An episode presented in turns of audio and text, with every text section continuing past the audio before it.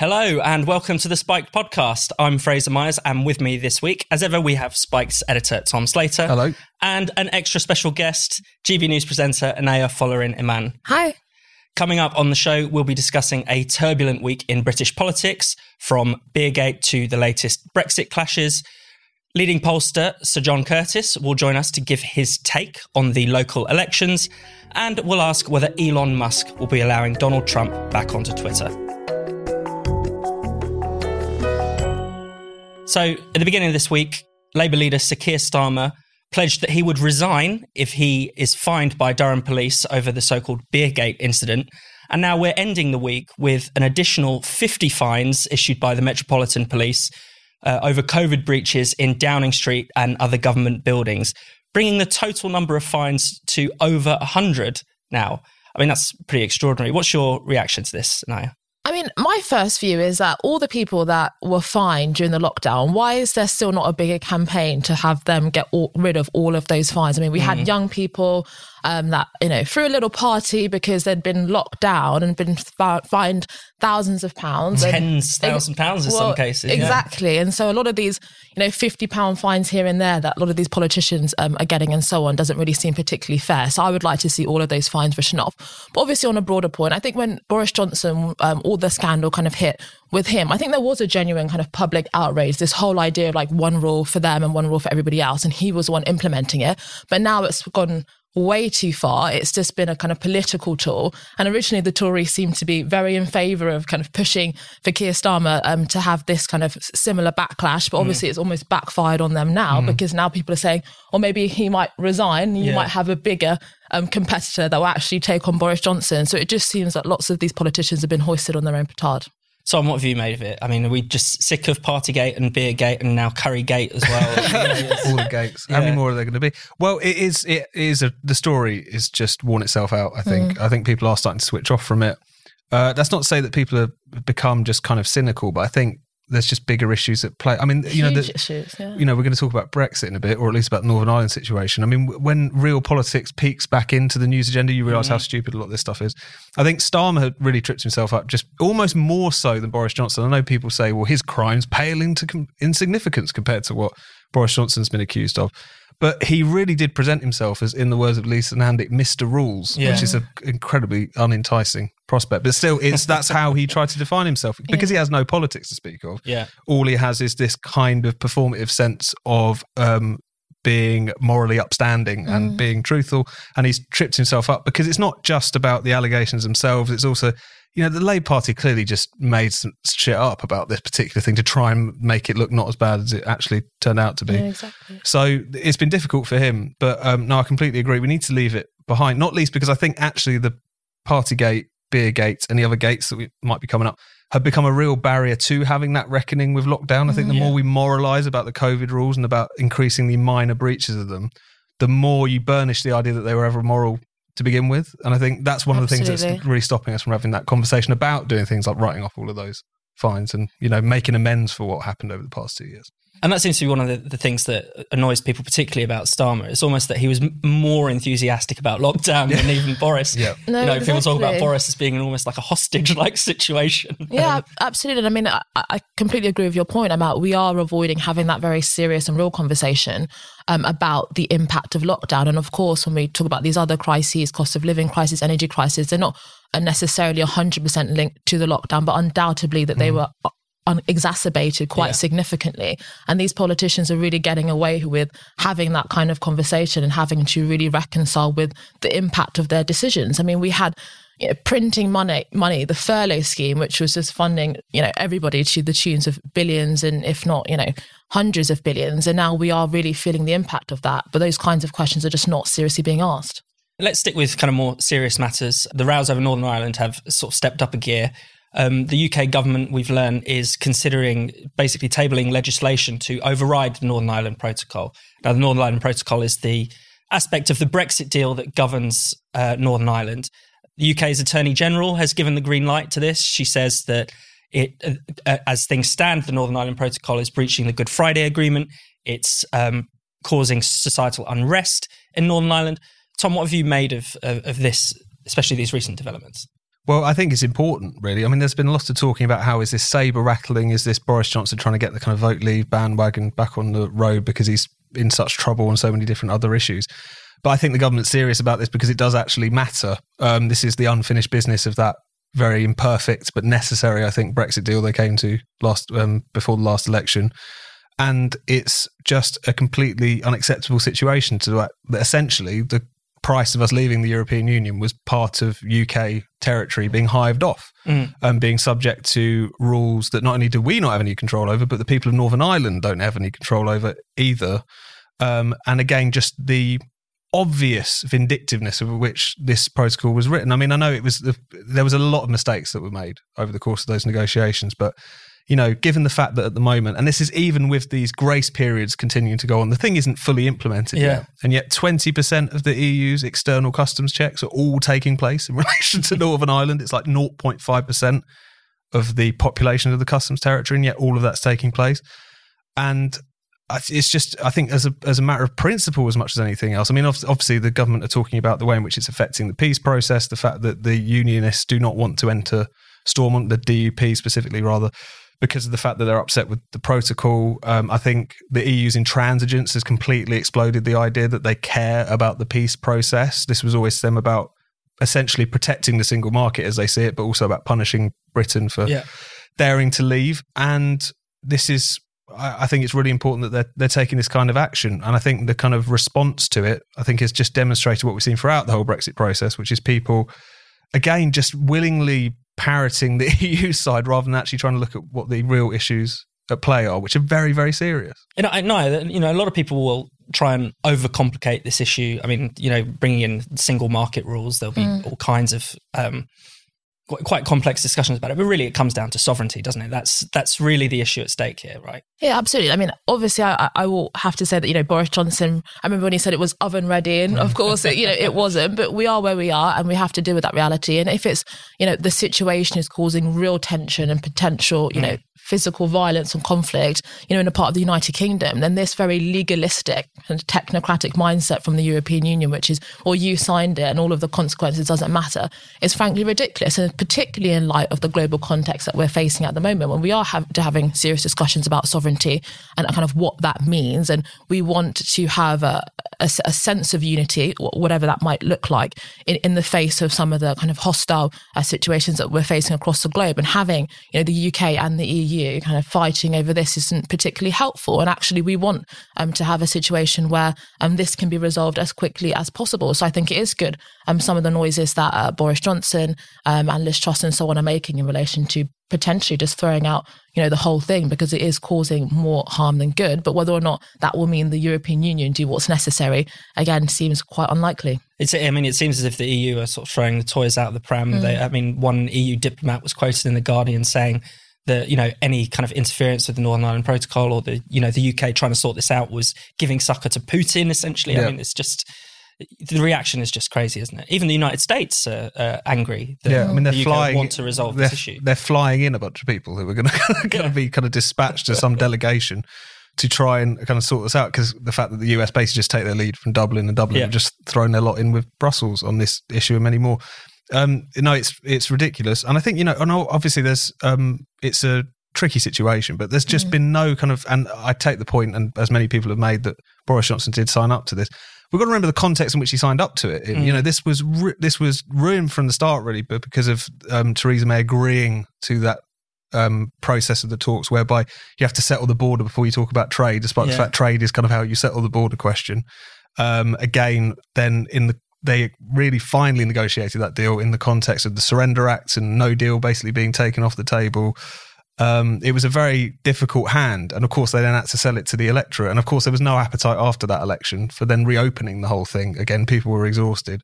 So it was very imperfect. It's very difficult. You can understand, and you can understand why people just want this discussion to be over. But it is really important from a point mm. of principle. Now, I know in relation to the UK government sovereignty, Northern Ireland, very complicated history to put it lightly. And there are some people who are almost kind of licking their lips, I think, because they think that this is the kind of going to be some means through which a united Ireland would come about. But at the end of the day, the future of the north of Ireland has to be decided by people in the north of Ireland. It's, it shouldn't, yeah. you know, you, if you get a United Ireland off of the back of the fact that the EU decided to stick its oar in and then Yeah. the union just kind of collapsed as a, as a result duress. of that, that's not exactly a positive Yeah. national mission, is it? So- No, absolutely. And I do think, you know, this is, you mentioned this question about the, the United Ireland. I do think this is also kind of an opportunity to put to the fore again these questions of what does the union actually hmm. mean? You know, what is it about the union that is worth defending? We've had these questions over the, you know, the SNP in Scotland and now Northern Ireland again. I, I hope that this kind of brings that momentum towards actually taking that question seriously. At Spiked, we want you, our readers, listeners, and viewers, to have the freedom to go about your business online without the prying eyes of big tech watching over your shoulder. And with the UK government's online safety bill potentially handing even more power to internet companies, the internet is about to become even less free. But with ExpressVPN, you really can get your online activity back under your control. For instance, whenever I go online with ExpressVPN, my IP address is completely hidden and my identity is anonymized by a secure VPN server.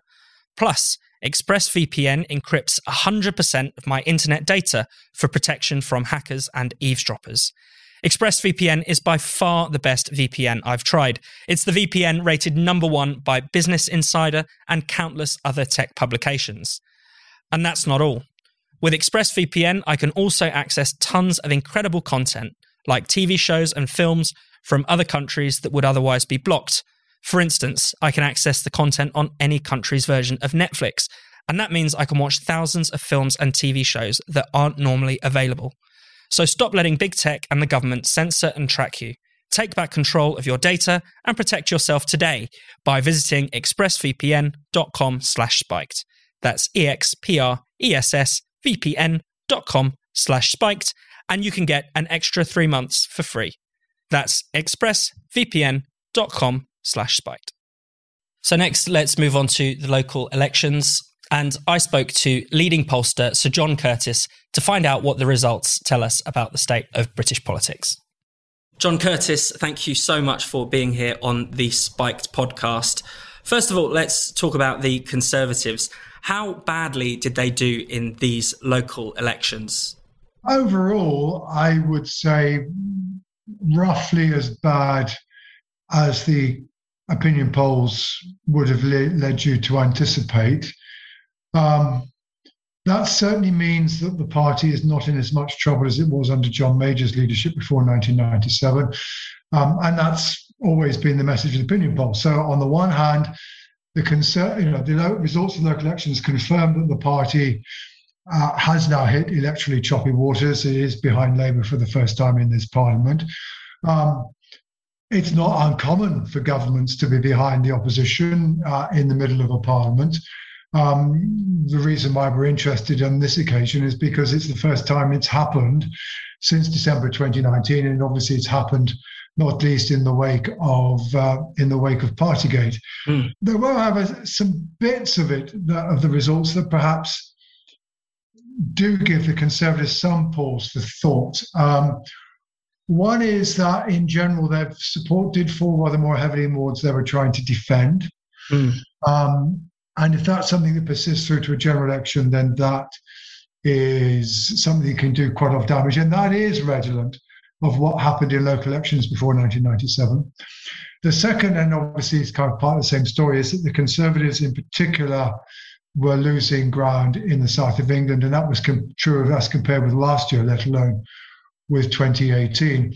And then uh, thirdly, um, they were facing a particularly strong advance by the Liberal Democrats, again, not just simply compared with 2018, but also compared with 2021, in the place in the places where the Liberal Democrats were starting off in second place. And actually, I guess you might also want to add that although it's still true that um, the impact of Brexit on the electoral geography of party support is still very, very strong. And if you compare um, the results uh, in, this year with 2018, 2016, etc., there's still very strong pattern of the Conservatives adva- uh, doing better in Leave areas than in Remain areas. If you do compare it with last year, then you do find that beginning to be reversed. So the Labour Party, is compared with last year, um, uh, the advance is rather greater in leave areas. The Conservative decline is rather greater in leave areas.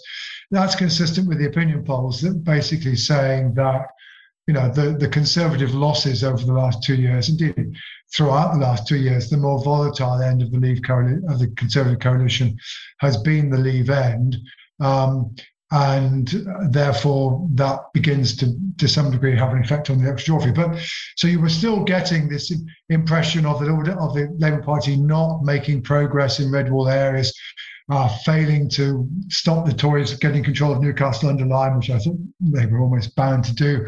Um, so that so there wasn't any obvious progress in red wall areas in terms of the results because the comparison with 2018. If you look at the comparison with 2021, you know underneath the surface, then you can see that there's been something reversed, but you know it is it is with a capital S. I mean, is it is it fair to sort of characterise it as saying the Conservatives are losing their their heartlands a little bit, and then perhaps they're in somewhat greater trouble in their heartlands. Yes. Um, so um, yeah, uh, that seems to be uh, so. Well, I mean, it's actually it's a mixture. They they are seemingly in trouble with both ends of their coalition. So they're seemingly in a degree of trouble where there are lots of Leave voters around. Hmm. And those places are not always necessarily part of traditional Tory heartland. Um, these are places that would have moved to the Tories in 2017, 2019. But at the same time, they were also losing ground uh, in places that geographically would be regarded as more traditional Conservative territory, like obviously, uh, you know. So I think actually, you know, if, you look at, you look at the pattern of Tory losses of councils, um, they're virtually all south of Birmingham, and that did that was uh, illustrative of a, of a, of a wider picture. So you can see why some Conservative MPs are going, well, are we in danger of both losing the red wall and of the traditional Tory heartland at the same time? So um, Labour had um, some good results in London. We can talk about that in, in a second. But first, no, no, no, no, no, no, hang on, hang on. There's a oh. bit left about London, and that's just to do with the sequence of the results. Actually, you know, on Friday afternoon, we suddenly learned the Labour Party had lost Harrow in London. And that actually now on all the figures I've got, and I've also started to do the comparison with 2021, but I've not finished it yet. Um, Labour did not do it any better in London than they were doing across the country as a whole. In fact, I think Labour's vote in London, when we get all results, will probably prove to be slightly down on where it was in 2018. Whereas outside of London and also outside the north of England, because it's in the north of England, Labour Party is still down as compared to 2018. Um, they probably gained ground slightly. So in the end, yeah, sure, La- London is a Labour city. Yeah, it was a Labour city in 2018. Yes, Wandsworth and Westminster went, and those are the kind of two bastions that hitherto the party had never managed to get. But actually, lots of other places where the Labour Party were in control, were, were, were defending control and are still in control, actually their vote share went down. And, and in terms of um, the rest of the country, for Labour in particular, I mean, you know, you said it's a bit of a mixed picture. Is there a, any route to power th- that could be emerging for the next general election for Labour? The route to power to Labour Party has been fairly blindingly obvious for quite a long time. Um, no, the, the, but the point is, its route to power is a minority administration. Right. It's going to be very difficult for Labour to get an overall majority. They, um, I mean, unless the electoral geography changes, and you know, some certain amount of excitement has been generated by the fact that you know it has been pointed out that Labour made some relative ground in leave areas in in uh, as compared with 2021, and maybe if that would happen in the general election, that might make their chances of getting over overall majority rather better. Yeah, there's a certain amount of truth in that. Um, but equally, we've got a boundary review coming, which certainly isn't going to do Labour any favours, essentially because of the decline, reduction in representation in Wales. And that without a recovery in Scotland, of which there isn't any sign, no, no sign of the Labour Party closing the gap on the SNP, which is the crucial thing. They, they, they, they changed places with the Tories and turned to second place. In the absence of that, then the path to an overall majority is you, Labour have to be a very long way ahead and they have to be further ahead than they are at the moment in the opinion polls, and we are in midterm. On the other hand, the Conservatives do need to win the next election. if they don't win the next election or come very, very close to it, they don't have any friends inside the House of Commons. Yeah. Ergo, very difficult to sustain a minority administration, even if they, are, they have more seats than Labour. But the real realpolitik that the Labour Party has to face is you're probably going to have to strike a deal. And both deals are probably pretty big. It's either do something about proportional representation to get the Liberal Democrats on board because the Liberal Democrats ain't going to be messed around with a referendum on the alternative vote for a second time, or it's doing something on some kind of referendum for Scotland in which independence is one of the options on the ballot paper. And it's probably going to be very, very difficult to avoid one of those two choices. And you might have to make both of them. yeah, potentially. But that's the route back to power, probably. It's actually doing deals. Mm. Um, and I think also the other price of all that would be um, you would be talking about renegotiating the trade and cooperation agreement. So that that subject of Brexit, the Labour Party still doesn't want to talk about. Um, I think goes back on the agenda as well. And do you think is Brexit identification still playing a big role in our politics, even if politicians would rather not talk about it? I mean, yeah, we've had it, it, we've it, had elections recently where it's been stronger than original party identifications, for instance. Well, I mean, the, the, yeah, I mean, the proportion of people who, who identify uh, strongly as Remain or Leave is still well above that for political parties. It's not quite so strong as it was. Um, but you know, we're still, you know, we're, we're still. I mean, this is the issue which, to, with which people identify to the kinds of levels that we've not seen for parties since the 1960s. Um, now, so far as the relationship between um, vote and party choice is concerned, well, it follows from what we were saying earlier. That isn't as strong as it was in 2019. Basically, it's currently roughly where it was at at the time of the 2017 general election. So it's still stronger than it was before before Brexit. Mm. It's not as strong as it was in 2019. Um, but there's still, and the Labour Party has made some relative progress amongst Leave voters. And the Conservatives have certainly lost ground amongst Leave voters. So it's not all gone to Labour, some of it's wandered off to Reform, uh, etc but it's still there. I mean, the Labour Party is still, uh, you know, roughly twice as popular amongst Remain voters as it is amongst Leave voters. And the Conservative Party, although now much diminished amongst Remain but Leave voters, is at least as twice as popular amongst Leave voters, if not more popular than that, than it is amongst Remain voters. So yeah, the, the, the division is there. And I think you can certainly anticipate that the Conservatives will be attempting to try to remobilize the Leave vote between now and 2024. Um, and uh, you know the opposition parties have to think about think about a way of having to countermand that. Now, of course, against the backdrop of a cost of living crisis, etc., that might prove uh, more difficult for the Conservatives than might otherwise be. But you know, it, it's still there. Um, it's just yeah, it's not as it's not as strong as it was back back in, back in um, 2019. I think and the other way in which it's changed is it is beginning to look as though the Liberal Democrats are now able to act as the party of protest even in leave voting areas. Yeah. So there isn't actually any relationship at all between the you know, modest but discernible rise in Liberal Democrat support and how Remain or leave voting in area was. And of course, they did manage to gain control of Somerset. Um, well as Kingston upon Hull. Um, so, you know, Shropshire North was a suggestion that maybe they could now begin to act as a party of protest, irrespective of people's Brexit, people's Brexit position, even though the party historically is very pro EU. Um, and it may be going back to that world. Finally, can we talk a bit about class? And there's been a quite famous sort of class realignment in uh, British politics over the course of the last few general elections. I mean, how is that changing? Is that going into reverse? Is it stalling? Is Boris potentially squandering his chance to carve out a working class coalition? Are the Lib Dems still the kind of middle class anti Tory party? Uh, what what do you think is is going on? Uh, to be honest, I've not tracked this since 2019, so I'm not going to attempt to give you an answer when I haven't when I haven't looked at the evidence.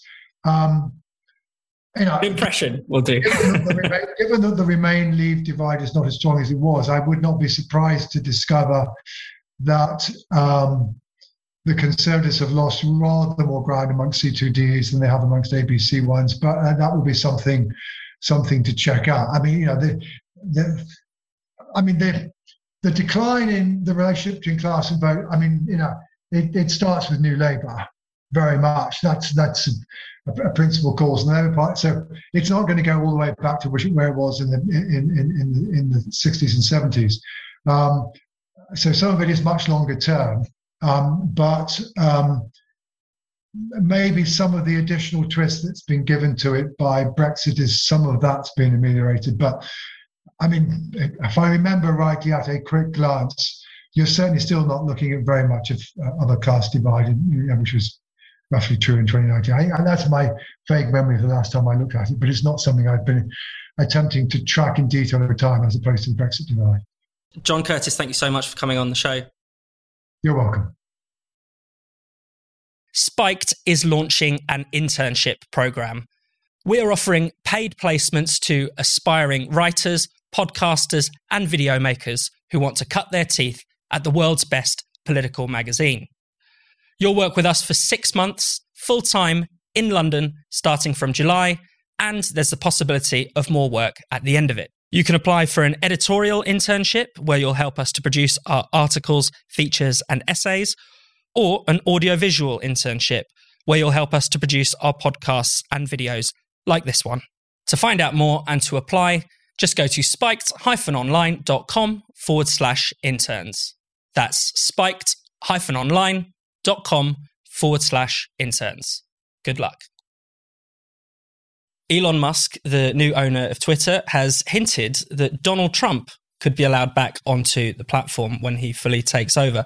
Musk said that the lifetime ban of Trump was immoral and flat out stupid. What have you made of this, Inaya?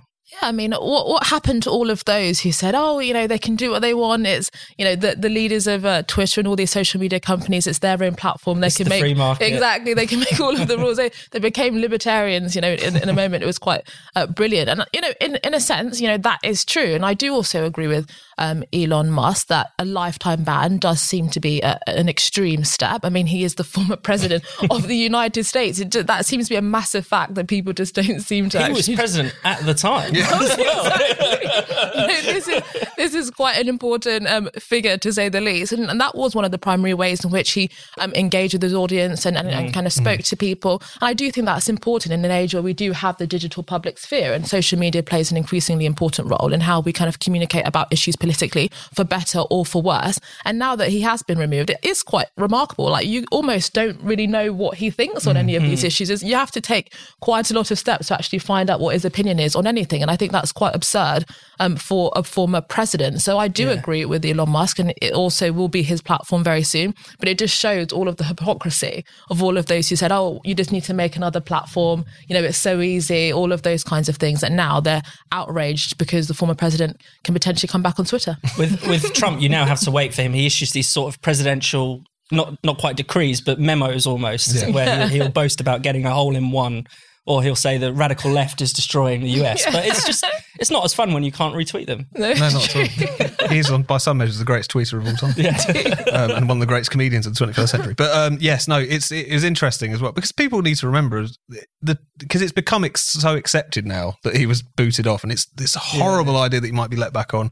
You know, Sadiq Khan was in the US this week for some reason, and he, he was holding forth about this. You know, it's really important that Donald Trump isn't let back on Twitter people forget what he was kicked off Twitter for. They, yeah. If you read the blog post that they put up explaining it, it was down to two tweets, if, if, memory serves. One of them was talking about all of the millions of patriots who had voted for him, which they said that was him glorifying the people who had stormed the Capitol, which is a bit of a stretch. Mm, unless there were millions yeah. of people there. Well, didn't see that. And then the other one was him talking about how he wasn't going to attend the inauguration, which Twitter actually said was him potentially sending a message to his supporters that the inauguration was fair game to attack. Like these are the kind of mental gymnastics yeah. that they were trying to do. And it just speaks to the fact that at the end of the day, Twitter and Facebook and all the other platforms, they just came under enormous pressure from the corporate media, from the political class, from the um, all of the kind of powerful and influential sections of society to kick him off, and they basically obliged. Mm-hmm. Um, but it was a ridiculous decision. Even Musk's predecessor, or at least the former CEO of Twitter, Jack Dorsey, has publicly said that he regrets doing this. Yeah. Um, because it was such a remarkable overstep for these big tech oligarchs to effectively insert themselves and assert themselves as the sort of referee of what's acceptable, not just in people shooting the shit on Twitter, but in how, as you were saying, Fraser, the sitting president communicates with the people. So, you know, the idea of letting him back on should not be controversial. Yeah. Kicking him off should be the controversial thing. And yet, you know, this is the world we live in, unfortunately. Obviously, you know, we've had the sort of typical reaction. You've mentioned Sadiq Khan. The EU is not happy um, about this. Uh, Guy Verhofstadt of the European Parliament, who will be familiar to many from the Brexit talks, Yeah. said that this is a dystopian move potentially, and that thank God the European Union is stepping in to regulate social media and what you can and can't say. I mean, it just tells you how much they fear democracy, how much they fear free speech. That the idea of just having, you know, a platform where people can a- engage with different ideas and have, you know, people that they disagree with actually express their ideas. They assume that everyone's going to become, you know, a fanatical rioter that's going to kind of bring down, you know, the American state. I mean, it's just, it is just frankly absurd. And we know what happened during the pandemic when you had increasing uh, big tech regulation of how people exchanged ideas, whether that was, you know, the so-called lab leak theory or even, you know, David Icke kicked it off. It didn't get rid of those ideas. It Yeah. pushed them underground, all of those kind of typical free speech arguments. And it actually just made people more polarized and more resentful that they couldn't actually express themselves freely. So it just seems to be, you know, a massive, uh, f- for them that they're just frustrated that they're not going to have the ability to be able to uh, determine what people can and can't say or what people can and can't listen to. And so on briefly, just on the kind of government response, we've got the online safety bill in the UK, we've got the Digital Services Act in the in the EU, as well as other various national laws in in Europe. I mean, Elon Musk is not going to save free speech, no matter what, you know, no matter how passionate he is about it. Yeah, no, of course, um, he's going to come up against those legal barriers, as you were saying. And this is one of the really difficult things, is because of the fact that, as you say, whatever he can particularly decide, he's going to come up against potentially if the online safety bill passes, you know, Ofcom essentially regulating platforms, being able to uh, issue really punishing fines. I think, you know, it's a uh, like a 5%. Um, of their kind of global takings, essentially, if they don't uphold certain standards, um, obviously legal but harmful is the Yeah. quite Orwellian, terrifying sort of phrase which is um, being bandied about in this particular space. And I think it just demonstrates that this is a really complicated issue. Um, and the problem is, is that it's multifaceted. Yes, in to some extent, regrettably, the state of free speech in large parts of the digital public square does rely on essentially the views and the decisions made by a very small group of very rich people. But by the same token, it's also influenced by um, governments who are, if anything, concerned that these big tech oligarchs aren't going far enough in Yeah. terms of censoring the internet. They felt like that even before Musk was taking over. They felt like that about Yeah. Jack Dorsey. They felt like that about Yeah. Mark Zuckerberg. And so it just shows that this is a this is a argument that you have to have out with in society in the culture more broadly. It's not to say that the state has no role in relation to the internet or anything like that. But if you're going to win an argument for um, a situation which is freer, um, which is genuinely a proper democratic public sphere, then it's not just about again shuffling the deck chairs in the C-suite, um, and it's certainly not about backing these very terrifying laws that these governments are pushing through now.